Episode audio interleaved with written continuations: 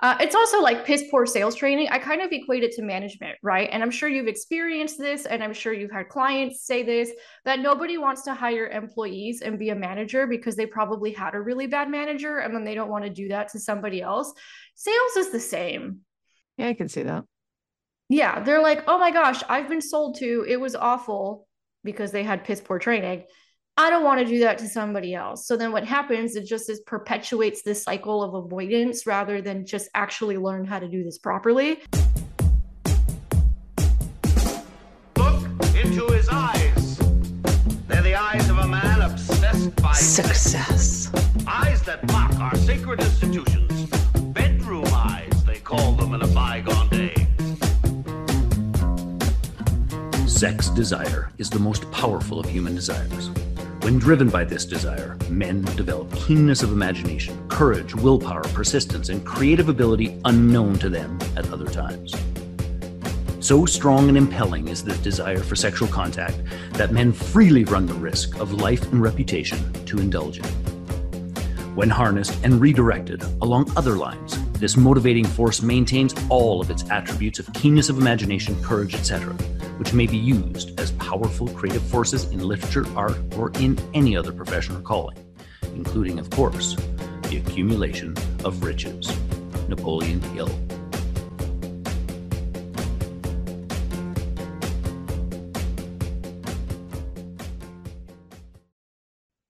Welcome to the Little Blue Pill for Business, where it's all about getting it up and keeping it up. And yes, we're talking about revenue and profits.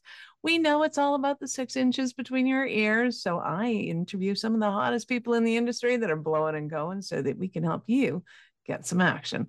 So if you enjoy a little tongue in cheek and not just physically, you are in the right place.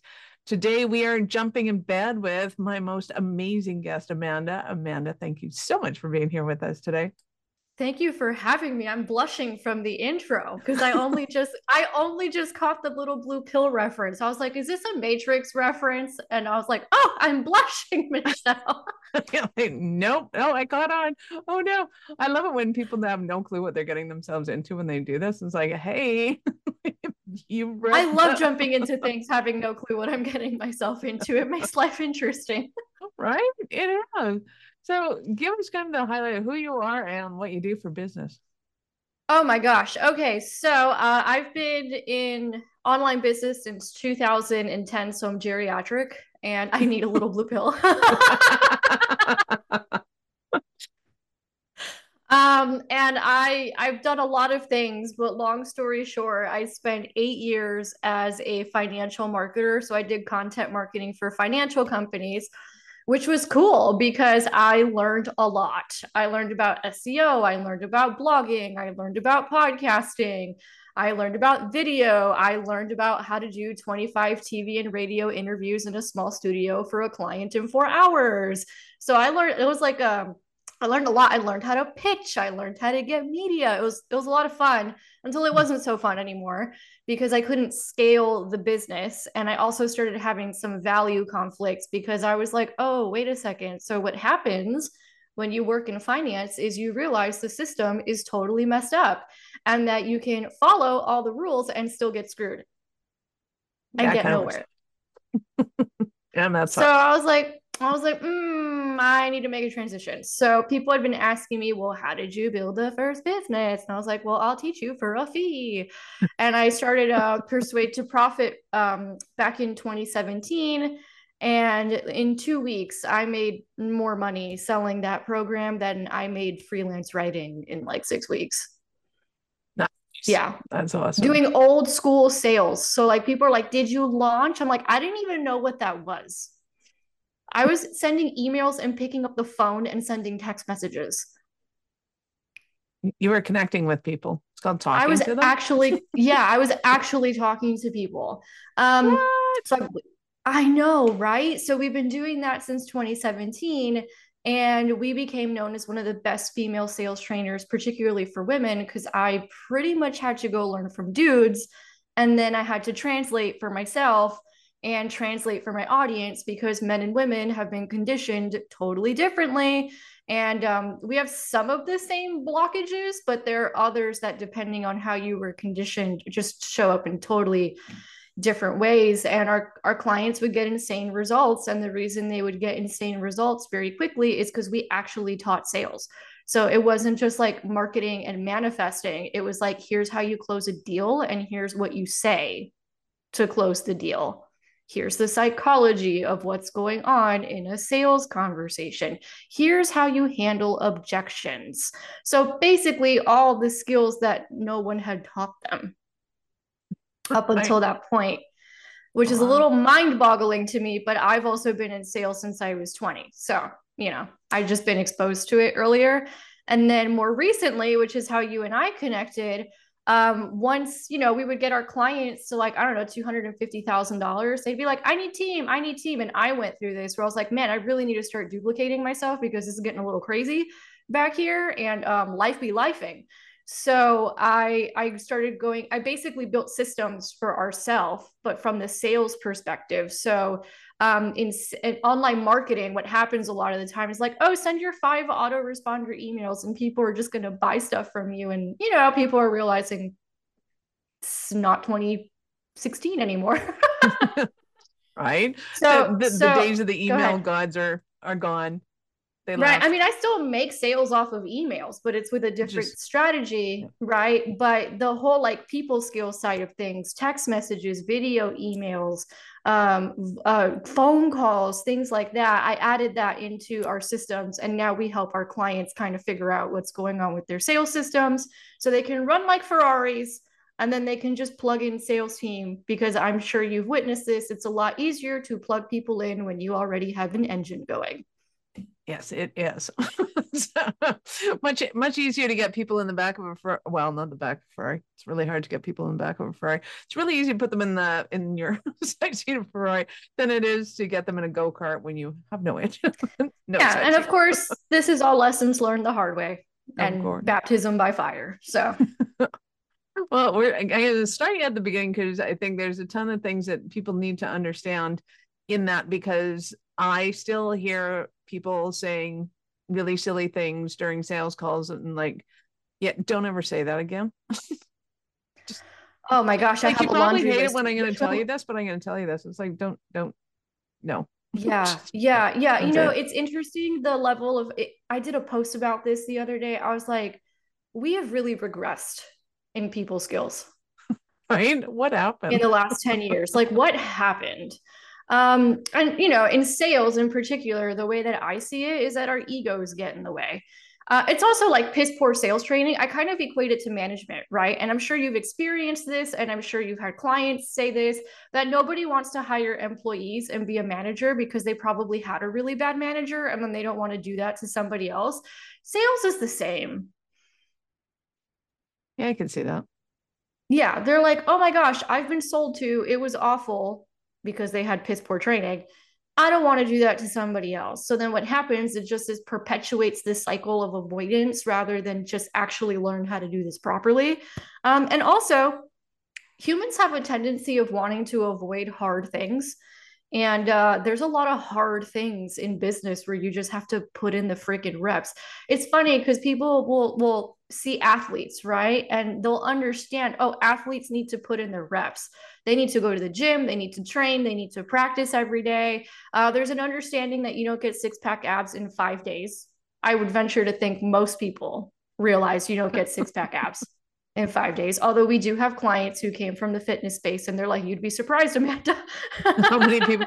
I, I, know people want them, and I know that people are eternally optimistic that it could happen, but really the only people that have hot abs in five days are the people that have worked to have hot abs in five days for the last five years. and it's hard and it sucks. And that's why most people quit. Sales and making money is the same. There are areas where it's hard and it sucks. And us humans like to avoid hard, sucky things, except me, because I'm a psycho. And apparently, and um, then they wonder why they don't get anywhere. You may be a psycho, but you're really good in systems. So, you know, and sales. I'm good at both. oh, yeah, that too. Well, and, and I completely appreciate that you can take what you're doing, look at what works, and go, oh, okay, we'll make a system out of this. Because I don't think, well, I know a lot of people can't do that. And even the people that have an aptitude for it don't necessarily do it. So, um, kudos to oh, you, God. one, and two, like how do you do that? Rabbit holes. Oh my gosh. Okay. So, really interesting. Uh, one, I think there's a level. Okay, so I have a very interesting, unique story where I didn't realize. First of all, I needed systems, right? Like my life was lifing. My dad was in and out of the hospital. I was going through. Um, I was talking to. A, we were both on her summit a couple weeks ago. She was talking to me last week. She was Amanda a year ago when you were working with me. You were in a state of PTSD because basically I'd had my first six figure month in the business. My dad was in and out of the hospital. I ended up triggering a ton of ancestral trauma because my family read, fled the Cuban Revolution and I was playing it out in my business. Long story short, right? Sounds fascinating. Just saying. It is. It is. So, like, I, I'm going to try and compress it. But I was going to say, I hope like, you're going to put it in a book because that sounds awesome. I've been know. talking about this on podcasts, and people are like, this is like the most fascinating thing. And I'm like, oh, I learned the hard way. Like, one of my big, massive business blocks was that epigenetics is real. So, a lot of the trauma that I was playing out didn't happen to me. It happened to my parents, grandparents, and great grandparents. So, my family's from Cuba. They fled the Cuban Revolution. Uh, uh, Cuba's a communist dictatorship, fucked up system. Um, and this was in the very beginning and i had family members who had to flee the country or they were going to be killed because of their jobs. I had family members who were political prisoners because they were journalists. Uh, we we had family members who were lawyers doctors you know just like middle professional class type thing. No one was super wealthy like the bacardis or anything like that. Had to literally leave start over with nothing. You know like imagine mm-hmm. going to law school and then you show up in the united states it doesn't mean shit.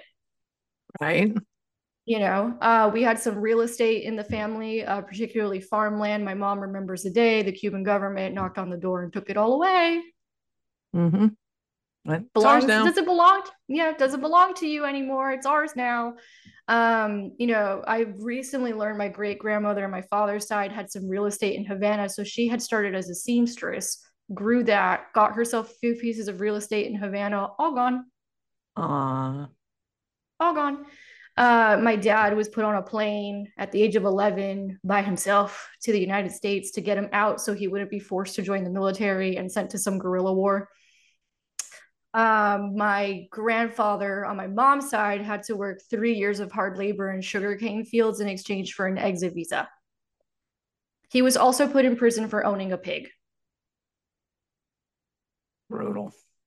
Brutal, brutal shit, right? Yeah, um, totally but I but I grew up in Miami where everybody's got a story like that. So I was like just constantly in this environment where this is totally normal. And I was hanging out with my childhood best friend over the weekend, telling her what I went through. She goes, Oh, girl, I'm going through that now because we're the first generation in the United States. So now it's, it's like we're adults, we're in our 30s, and it's like, whoa, like there's generational trauma, there's generational PTSD. So, anyway, I start being very successful, it triggered all of it because I literally felt unsafe and like there was a target on my back. Mm-hmm. And sabotaged my way out of it. well, and, and in today's insanity, you're, you're kind of lucky that it wasn't really, because there are a lot of people that actually are manifesting it to the point of it's going after their business again. Like it's insane. Yeah, I mean, I would do stuff like clients from hell, bills. Like I, it was like my brain shut off, right? And it, it like went offline. Like I couldn't, like I knew what to do. I had no will to do it, and I was mm-hmm. waking up to pan- my panic attacks were being triggered, and it made no sense. But anyway, our mutual friend helped me through that. And in the first 25 minutes of our first session, she's like, "Did you know you have survivor's guilt and PTSD?" And I was so confused because I'm like, I haven't yeah, anything. I haven't about? really like. I mean, typical immigrant grew up in you know not the in a lot of financial insecurity type stuff, but um, she goes, you didn't. Your parents and grandparents did, and you were around it all the time, mm-hmm. right? So anyway, then I became so through that process, right? I mm-hmm. had to deal with that, but then that opened up a whole other can of worms. It's like all my unresolved trauma all came up at the same time. And that's how I actually ended up in systems.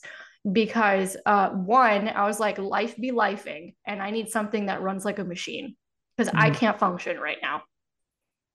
So that was number one.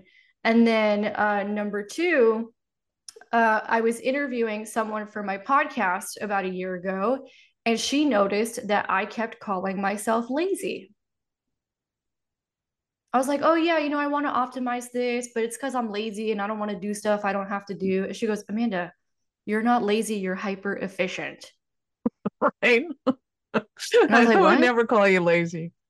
But I kept calling myself lazy. Do you want to know Mhm. why I kept calling myself lazy? Because I was called lazy my whole life. Yeah. Teachers, parents, jobs, the whole thing.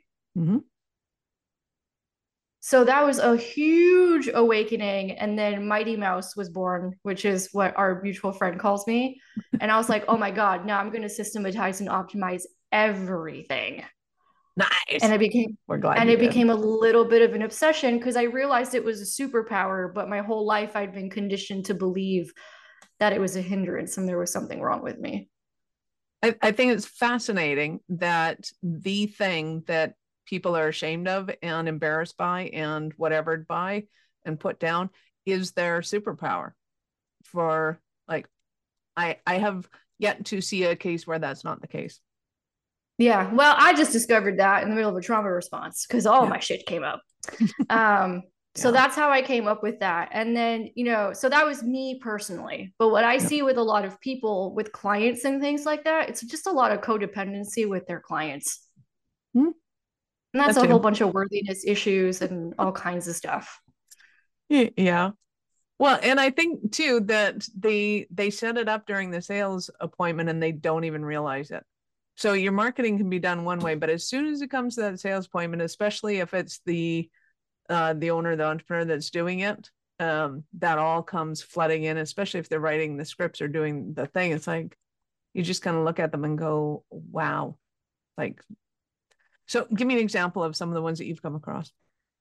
Bad sales. Oh my Yeah. God, girl, we could be here forever. I hear a song jingle in that bad songs or or bad sales. Um, oh, I saw this one the other day, right? So one, this this is this is stuff going down in the DMs and text messages, right? Because here's a one thing, like people are getting sold into this, like do high ticket sales without sales calls. Bitch, you're selling in the DMs. If you can't close them on a Zoom or a phone call, there's no way in hell you're doing it in the DMs where they're more distracted. Right. Just put in the damn reps like just decide to master something. Um, but so marketers are playing to the fact that people are afraid of other humans or they keep telling introverts that they're broken and shouldn't be talking to people right? And i'm like they're just trying to get your money. They're just like going in on your insecurities. So i guess that's more of a marketing than a sales thing but that's that's a couple i've been seeing that have been really pissing me off well, yeah, for and for sure those ones can piss you off. And they piss me off a lot because I get a lot of people that'll go, Oh, be careful of good marketers. It's like, dude, you're a good marketer. people should wait really be careful of good marketers why Um, well, be, if they have the good marketing, but they don't have the fulfillment in the back end. Oh, oh, okay, okay, okay. All right. Yeah. So yes, that's that's also very true, which is also how I got into systems because I started getting um, asked to possibly go help some sales teams of some seven-figure business owners and things like that. And I realized their systems were a disaster. So they would like blame their teams, and I'm like, but you're a mess. And I don't want to touch this with a 10-foot pole. So I was like, what is the step before this? So Right. that was the other way reason because I, I you know saw behind the curtains what was going on. Um, but like really bad sales stuff, God, um, it ranges anywhere from this I understand at least because people just don't know any better. But somebody says like, oh, you know, um, can you send me more information? And rather than like realizing that's bullshit, they've already Googled you or they wouldn't be talking to you. Um, that's just because they don't have skills, right? Like they don't understand the psychology of what's going on. So I wouldn't call that bad sales. I would just call that I don't know, like Mhm. ignorance. Bad sales would be like, um, oh, here's a great example. I was on the receiving end of bad sales by someone who ran a sales agency. So what happened was I was looking for sales support. This was in 2020. I was overwhelmed as hell to your point about having a being a good marketer and having a lot of leads. More leads doesn't always solve the problem. now more leads will solve my problem because Nice. now it's a math equation because I have a machine in the middle and we figured out the fulfillment. Nice. Back then, not so much. So I was like going crazy, desperate, looking for sales support because I was overwhelmed. And I had been put in contact with a referral. They ran a sales agency, one of these like you hire the agency, they're closers. I have since come to the conclusion that most of those are bullshit because if you want, well, A, because I have the conversations in my DMs about people complaining that those guys get 4% close rates and only last 30 days. And two, because at some point you have to decide to run a real business and sales is just one of those things where like you need to have a very close eye on the team and there's like training every day Mm-hmm. If they're not internal, you're not going to get that. Yeah. And you need to train them on your methodology and your business because they're representing you. Right. But that's a big level of responsibility people are afraid of. Understandable. Anyway, this was before I had come to that conclusion. And I was talking to this agency, but I started noticing red flags. So in the first two minutes, right? They they were basically like, okay, what do you want? So I started explaining, okay, this is what I need. I need business development. So that's outbound because you know I come from a sales background. I know how to do outbound sales. If I have to, and then we also need, and they didn't even let me finish. And they're like, oh well, we don't do that. And I was like, what? Right? We only do. We're professional inbound, whatever. And I didn't say this, but having a sales background, I was like, oh, so you take orders. yeah which means you don't actually know sales. So if someone, if the market's going to shit and there's uh, uncertainty in the marketplace, none of your people are going to know how to deal with that. Or uh, if I need someone to actually know how to find some fucking leads and build a business, none of your people know how to do that. So you just want me to hand over leads and then they take orders, but they're not actually well trained. That's what I was thinking in my head because again, sales background.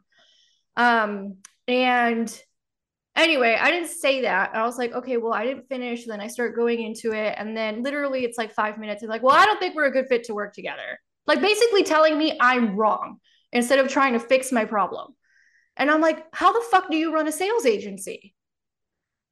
Like you're literally breaking all the rules. Um, and then I was like, well, do you have a referral? No, I don't know anybody. I'm like, this is real fucking. Oh, well, here's where it gets really good, Michelle.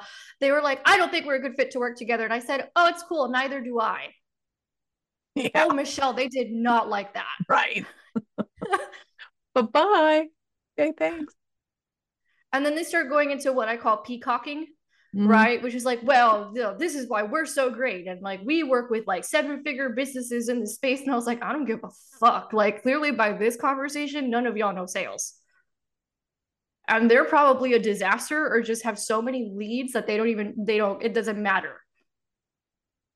Well and, so, and any- it hurts. It hurts me because i think when when somebody can understand and capitalize on real outbound sales real inbound marketing that's working and and uh, getting qualified leads in and that you have the opportunity to be able to have an order taker take the orders, but then transfer kind of the ones that aren't just kind of an easy transaction. Hey, you have some questions you have to ask, some decisions you have to make.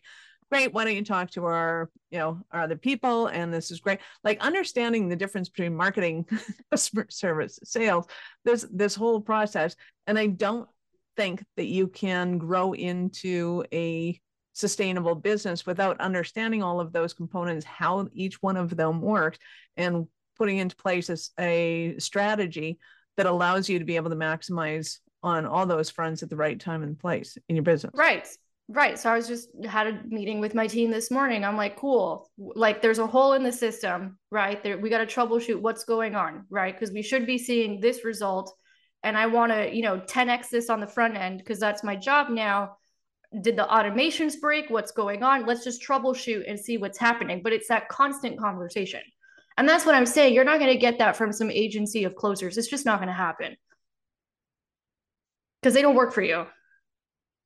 And they're sharing you with like 15 other people. Why would i want a fraction of a salesperson? It just doesn't make any sense. I want a whole ass salesperson not a fractional salesperson. i love it. Well and i know that there's so talk to me about kind of what what um, state of business somebody's in when they're going like clearly they need you versus the tactics of you know more facebook ads and or whatever You know, it's really interesting because even with our sales training, like how to talk to people and handle Mhm. objections, we're getting a lot of six figure business owners. I'll tell you why. Because they got to six figures based on their personality in an easy market. But they never actually learned how to handle objections or anything like that. And now the market isn't so easy. So we're actually getting a lot of people who got to a quarter of a million, right? But there's no like actual sales process and there's no real understanding of sales skills. Dude, I know multi, multi million dollar companies that have no sales structure. Well, and send them my way. Michelle. Right?